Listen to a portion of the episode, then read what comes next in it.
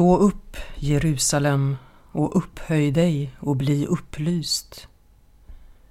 Så lyder i ett omfattande och initierat efterord till det sena verket Anders Olssons förslag till svensk översättning av Mäster Eckarts gammaltyska översättning av Hieronymus latinska översättning av den grekiska översättningen från hebreiska av Jesajas ord.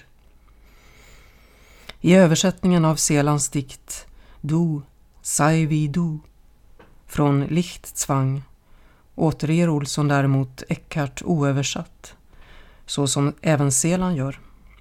Stand upp Jerusalem in de erhäuftig, in de wird erluchtet.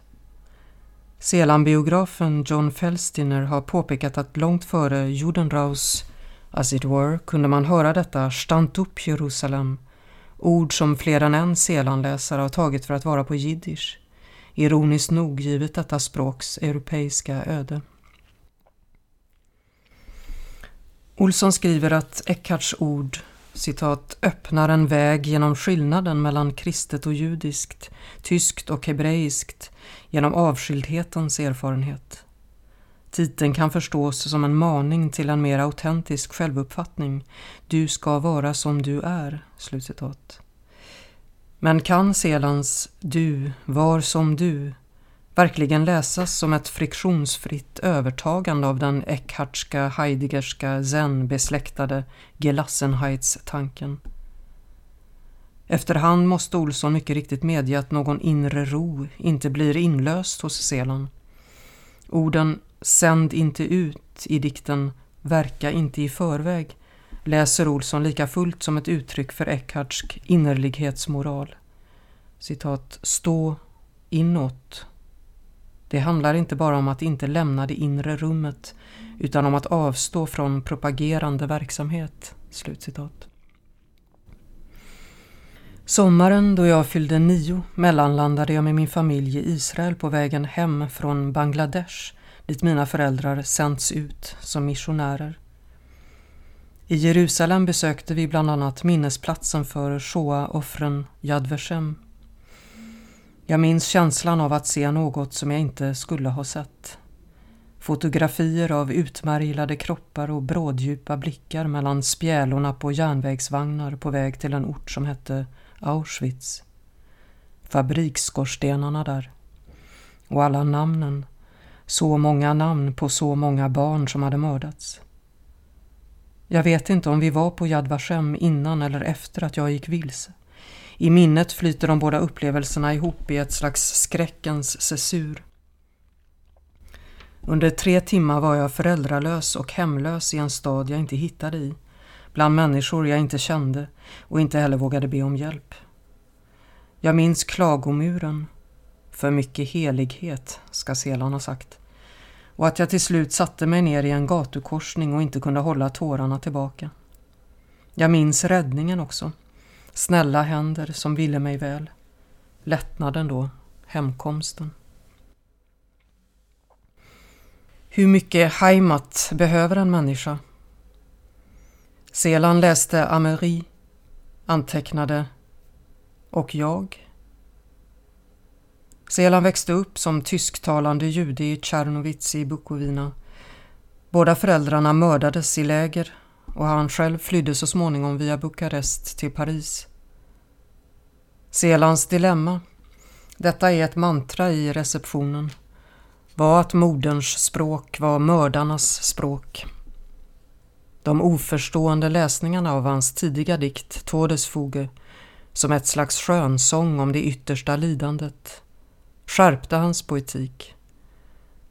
Även om det enda som förblev oförlorat var språket, som han sa i sitt Bremenpristal 1958, måste det nu gå igenom dödsbringande tal och fruktansvärd förstumning innan det kunde komma fram i öppen dag igen, anrikat av det som hade hänt.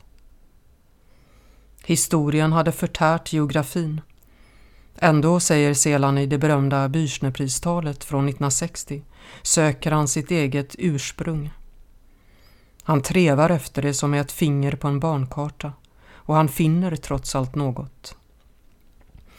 I likhet med språket är det både abstrakt och jordiskt. en meridian. Meridianen är inte så mycket en lokalitet som en rörelse som både följer spår och avsätter nya. Det är något som genomlöper motpolerna och förbinder dem utan att upphäva spänningarna. Och den leder till det som Selan kallar ett möte. Antagligen var det Nelly Sachs som introducerade ordet i Selans dikteriska vokabulär när hon i ett brev från sent i oktober 1956 skrev citat Mellan Paris och Stockholm löper smärtans och tröstens meridian. Slutcitat. Selans dikter utmärker sig å ena sidan genom sin föremålslighet, skriver Olsson. Å andra sidan vittnar de alltid om sin tillkomst. De båda tendenserna förenas i ordet citat, andningskristall. Ur den levande andningen formar han en fast struktur. Slutcitat. Men är detta verkligen ett precist sätt att återge Selans poetik? Ska inte den levande andningen snarare förstås på Derridas sätt som spår, alltså inte som något diktaren liksom laborerar med för att infoga i en fast och skinande form? Schoss an, schoss an, skriver Selan i Engfyrung om en viss tusenkristall. I ett av sammanträngda motbetydelser nästan radioaktivt anrikat språk. Kristall är hos honom alltid också kristallnatt. Och den tusenkristall som skjuter upp som en blomma kan vara en ohygglig motbild till det av ädelstenar skinande himmelska Jerusalem som Johannes manar fram i Uppenbarelseboken. Det var i Büchnerpristalet Selan första gången använde ordet andningsvändning. Ett ord som förebådar den vändning i Selans diktning som motiverar uppdelningen av verket i ett tidigt och ett sent. Mot ett sakligare, kargare, gråare, mindre symboltungt språk mot en brantare, mera komprimerad och i sin andning förkortad diktion. Neologismer och sarkasmer, ordlekar och inversioner. Men också något bistert och sammanbitet. På många sätt var det den så kallade gollhistorien som påskyndade denna vändning, plagiatbeskyllningarna som hemsökte honom och gjorde honom bitter och sjuk. Det var som poet Selan hade skapat sig en plats varifrån han kunde ge sig till känna och uppnå erkännande. Stå upprätt som sannfärdigt vittne, skriva dikt med sanna händer. Det är också därför som beskyllningarna om att hans dikter skulle vara falskt vittnesmål drabbade honom med sådan kraft och drev honom att skriva ständigt mera avpoetiserande. Inte bara hade Selans modersmål misshandlats och komprometterats av den fascistiska propagandans modiskt lögnaktiga reningsretorik. Också Selans eget försök att tala sant på det språket upplevde han bli avvisat och nedsvärtat. Selan söker sig då mot en dikt som är perfekt i betydelsen oavvislig, som vittnesbörd eller som spår. Det han gör är på sätt och vis att ställa andningskristall mot kristall. I dikten Weggebeitzt ur samlingen Atemwende är diktaren en som både prövas och prövar som en jobb. I Olssons översättning Bortfrätt av ditt språks strålvind. Strålvinden kan vara virvelvinden som Gud talar genom i sin åskdundrande oavvisliga röst i Jobs bok. Hos Selan överlagras strålvinden på ohyggligt vis. Inte bara med nazisternas strålvind som trängde in genom människokroppens, detta porbygges öppningar utan också med de falska advokaternas försök att förklara det oförklarliga för jobb med tomt prat, vind det är Heideggers fallna språk som skrivs fram i Olssons översättning av Das bunte Gerede, des Anerlebten med det vaneupplevdas tomprat, massmänniskans inautentiska språk. Men i ordet bunte ligger också något orent, grumligt. Tanken går till plagiatanklagarnas förtal som för Selan var laddade med antisemitism. Ett resentiment som ville förklara hans liv parasitärt, hans röst ogiltig Ordet anerleben kan betyda att leva på andras erfarenheter. Men finns det överhuvudtaget något levande språk som är autentiskt i den meningen att det inte också lever på andras erfarenheter? Finns det något levande språk som inte har märkts av sin vandring genom tidens smutsiga fullbordan, för att låna en formulering av Inger Elisabeth Hansen? Eller för att säga det med Ann Jäderlund? vad hjälper det en människa om hon häller rent vatten över sig i alla sina dagar? Orden Das Hundert Züngige mein Gedicht Das Genicht översätter Olsson med Den hundratungade min dikten ikten där ikten är en lösning han har övertagit från sin föregångare Lars-Inge Nilsson. Den hundratungade kan peka mot den store baktalaren själv, Satan, något som ordet mein Gedicht antyder genom att peka mot mein Eid, falskt vittnesmål, som i Nilssons men-dikten. Man skulle också kanske kunna översätta Das Genicht med Nicke-dikten för att få med inte bara nekande ordet icke utan också konnotationerna till nacke, genick. Selans mor blev avrättad med nackskott samt till det nedsättande ordet nickedocka. I Bürstnerpristalet skriver Selan att dikten alltid vill en annan, vill ett möte i ögonhöjd med en levande, andande annan, men att diktningen måste gå konstens väg mot ett sådant möte. Konstens väg är perfektioneringens väg, kristallslipning, förädling, alkemi, en rörelse mot det absoluta. Här skyndar sig emellertid Selan att säga att den absoluta dikten likt utopin inte finns. Andningsvändningen är något som vittnar om liv där det är som mest osäkrat.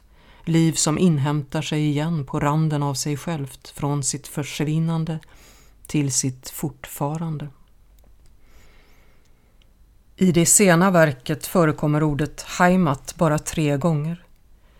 I dikten Wirf das Sonnenjahr i Fadensonnen förbinder Selan ordet explicit med den hemlängtan tillbaka till det anorganiska som Freud skrev om i Bortom lustprincipen. I Olssons tolkning, det olevda, hembygden, kräver nu återvändande. Poeten viskar sig ner i den djupa snön, skriver Mikael van Reis i sin Selan-monografi från 2015 i en kommentar till dikten Keine Sandkunst mer ur Atemwende. Dikten slutar i Olssons tolkning med det sammanträngda djuptisnö som blir uptinö som blir u-i-ö. Van Reis uppmärksammar något i denna dikt som inte låter sig översättas. De fallande bokstavssjälarna i, i, e är inte bara ett eko av Tifimschne utan också av Selans mors namn, Fridrike. Och om dikten Weckebeitst tecknar en meridians rörelse är det som om rörelsen mot det ohyggliga, dödsdriftens gravitation, har blivit starkare, tyngre än det var i Bürstnerpristalet där vi fortfarande befinner oss på vägar där språket kan få röst, där ett slags temporära hemkomster i tiden fortfarande är möjliga. Dina egna läppar vittnar emot dig, säger vännerna till jobb. Selan svarar med att utsätta sitt språk för en prövning som ska efterlämna ett vittnesmål från sönderbitna läppar, som är oavvisligt. Sista strofen i Weckgebeizt lyder i Olssons översättning Djupt i tidssprickan vid bivaxisen väntar en andningskristall ditt orubbliga vittnesmål. Det är som en lättnad att läsa dikterna Selan skrev när han för sista gången var upprymt förälskad i en levande kvinna, barndomsväninnan från Tjernovits, Ilana Shmueli. Det var i Jerusalem denna förbindelse flammade upp i ett extatiskt kärleksmöte. Två oktoberheta dagar hade de tillsammans där. Dikterna Selan skrev direkt efter vistelsen och som ingår i den så kallade Ilana-samlingen var uppfyllda av såväl erotiskt som messianskt patos.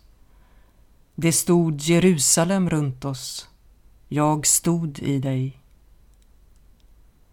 Den förut omtalade dikten Du var som du, som ingår i samma cykel, slutar med de hebreiska orden Kumi, Ori, som betyder stå upp och lys. Här talas om ett avskuret band som är knutet samman på nytt, kommenterar Olsson. Och orden liknar en avklippt navelsträng som åter blivit helad. Två gånger har Olsson översatt Heimat med hembygd och en gång med det på svenska mindre ideologiskt belastade ordet hem. Det senare gäller för dikten som bär titeln Denkdir som skrevs omedelbart efter sexdagarskriget 1967 och som ingår i samlingen Trådsolar. Tänk dig träsksoldaten från Masada lär sig vad ett hem är som outplånligast mot alla taggar i stängslet. Masada var platsen där de sista judiska upprorsstyrkorna mot den romerska övermakten höll stånd och till slut år 73 begick kollektivt självmord hellre än att kapitulera. Genom att åkalla träsksoldaten från Masada kopplar Selan denna händelse till den antifascistiska kampen under 1900-talet. Kampsången Die Moorsoldaten uppkom 1933 i ett nazistiskt arbetsläger för socialister och kommunister. Den blev en av de mest populära kampsångerna både i det spanska inbördeskriget och i kampen mot nazismen. En dag ska vi åter säga med fröjd, så säger sången, Heimat, du bist wieder mein. Tänk dig, skriver Selan i tredje strofen, din egen hand har hållit i detta åter till livs framlidna stycke beboelig mark. Även om Selan aldrig var sionist som sin far var han uppriktigt rädd för det hot mot Israel från grannstaterna som förde till den israeliska motoffensiven sexdagarskriget. Selan avslutade sina två uppträdanden i Israel med att läsa Denk Dir. Men eh, trots att han kände sig ovanligt entusiastisk och hoppfull under och efter Jerusalembesöket inställde han den planerade utfärden till Masada. Han ska ha sagt att han inte förtjänade den och bröt upp från Israel tre dagar tidigare än planerat.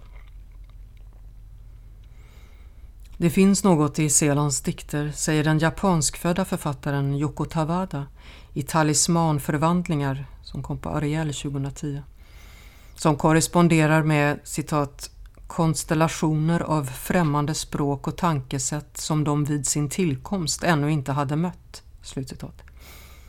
Detta var en insikt hon kom till när hon upptäckte hur radikalen port utgjorde huvudbeståndsdelen i många av de viktigaste piktogrammen i den japanska översättningen av samlingen von Schwelle zu Schwelle.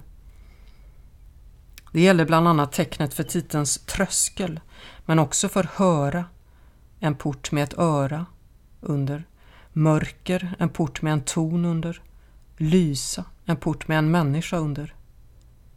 Kanske, kommenterar Tavada, har den som står under en port eller på en tröskel citat, en särskild förmåga att ta emot ett sken från en osynlig värld. Slutcitat. Tavada säger något viktigt om hur orden i Selans dikter vill bli lästa, inte som hus eller behållare där betydelsen bevaras som en egendom, utan som ett mellanrum på en tröskel, som också är rummet under en port. Det är svårare att sätta fingret på i vilken grad Selans dikter också blickar in i norska eller svenska.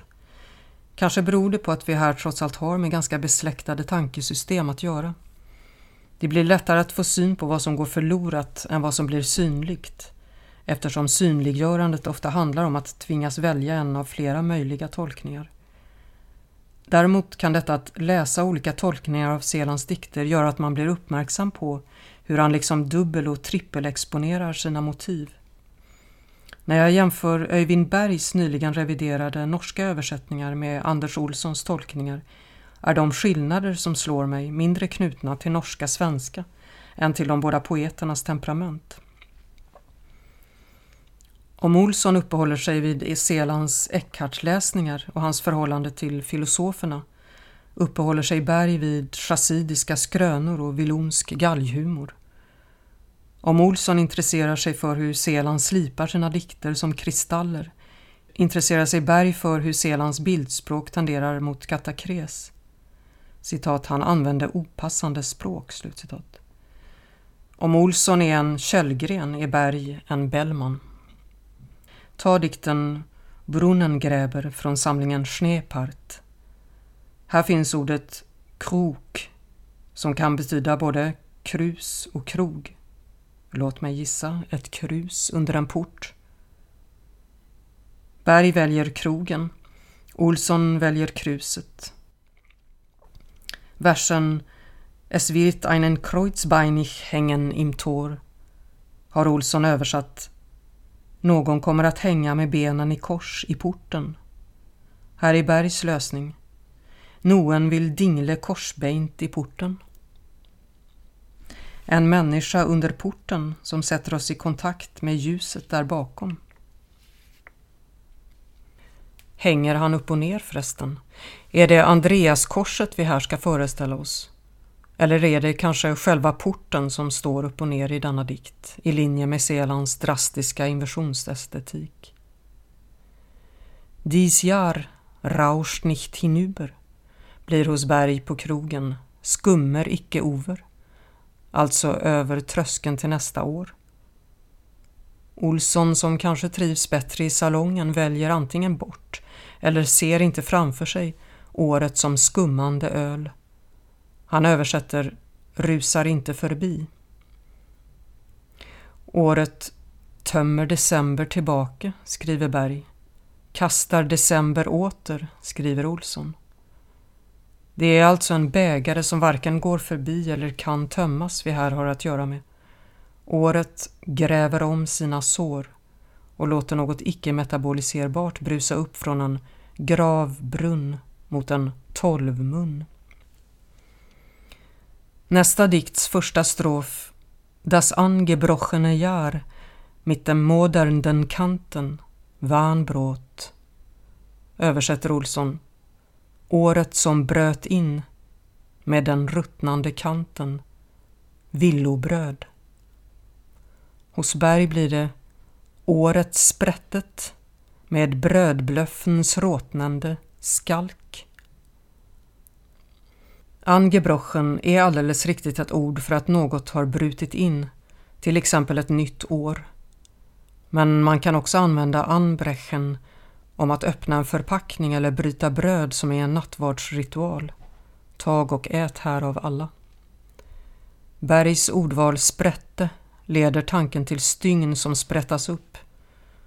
De båda sista verserna blir då som en mörk förmaning från ett uppsprättat år, sår.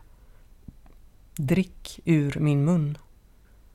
Man kan påminnas om Thomas evangeliet där det talas om att dricka ur Jesu mun. Dikterna i det sena verket är inte bara enskilda dikter utan ingår i cykler och talar till varandra. Detta är sammanhang som dikterna förlorar på att tas ut ur, som är ett urval. Inte minst av det skälet är Olssons gedigna tolkningsarbete välkommet. Här har vi för första gången på ett skandinaviskt språk hela Selands sena verk i tolkning och det i en tvåspråkig utgåva med ett rikt efterord som vittnar om att Olsson har levt länge med Seland och att han i hög grad är förtrogen med mycket av forskningen och kommentarslitteraturen. Samtidigt förstärker läsningen av efterordet min förnimmelse av att det är något hos Seland som Olsson inte vill ta i. I hans diskussion av dikten Med oss från sviten Inmörkat förklarar han hur det enda som förblir citat, outplånligt och möjligt att erövra slutcitat, hos de av övermakten fördrivna och citat, kringkastade är den upproriska sorgen. Olsson sörjer över försvinnandet av den grekiska merbetydelsen grammaton, bokstav, när han översätter dirgram med sorgen.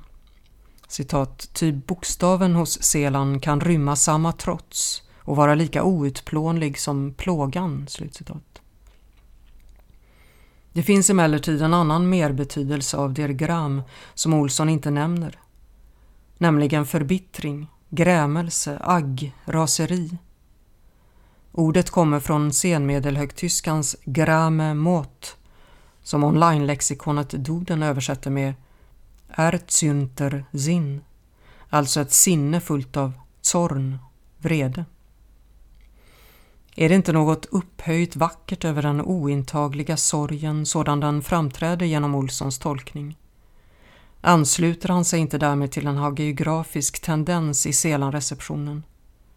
Där Selan är den som talar som den siste, den sista människan, den siste som står upprätt och är sann i en ond och korrupt värld och med honom står alla de ofta manliga förvaltarna av hans verk omkringkastade, som de måste vara i svenska akademier och på amerikanska och tyska och hebreiska universitet.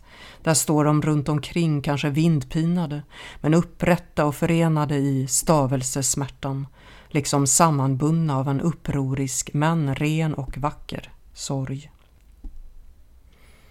Gör dörren hög, gör porten vid, så lyder en av adventssalmerna jag är uppvuxen med. Då var det givetvis hjärtats port det handlade om och Jesus som skulle släppas in. I det jordiska Jerusalem är förbarmandets port, den Messias skulle komma in genom, igenmurad. I dikten Polerna skriver Selan i Olssons översättning Vi sover oss dit över till förbarmandets port och lite senare Säg att Jerusalem är. Alla vilda förhoppningar, all skönhet och allt våld, all besvikelse, alla portar som har blivit öppnade på glänt eller på vid gavel, som brutalt har slagits igen eller lyfts av sina gångjärn i detta ord, Jerusalem. Och jag? När jag var i Israel 1982 visste jag nästan ingenting. Det plågade mig inte att det fanns tre religioner som krävde rätten till samma heliga platser.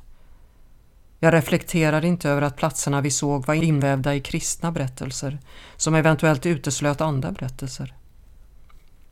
Avgrunden öppnade sig för mig i Jerusalem där jag gick vilse, där jag såg fotografier som gjorde min blick delaktig i något som jag aldrig har kunnat tvätta bort. Men jag upplevde också en hemkomst där. Det var de snälla händerna, som ville mig väl. Jag minns att jag flöt i Döda havet, att saltet sved i kroppens öppningar. Men jag minns inte Masada, denna så symboliskt viktiga plats i staten Israels berättelse om sig själv. Olsson vill inte låta Selans längtan efter beboelig jord missfärgas av ordet hembygd. Selan ska förbli trogen sitt kall, som är att dikta i exil. Men ingen människa kan leva utan en plats som ges henne i det denna-sidiga. Leva i en kungasessur. Selan skickade ett vykort till Ilana med Hölderlins ton på och ett enda ord. Stent. Men förbindelsen med Ilana höll honom inte längre upprätt. I dikten Polerna skriver han jag förlorar dig till dig, det är min snötröst. Kungsvägen i den följande dikten befinner sig bakom en port som har blivit blinddörr. Här står varken ett öra eller en ton eller en människa på tröskeln. Varken ljus eller mörker slipper igenom.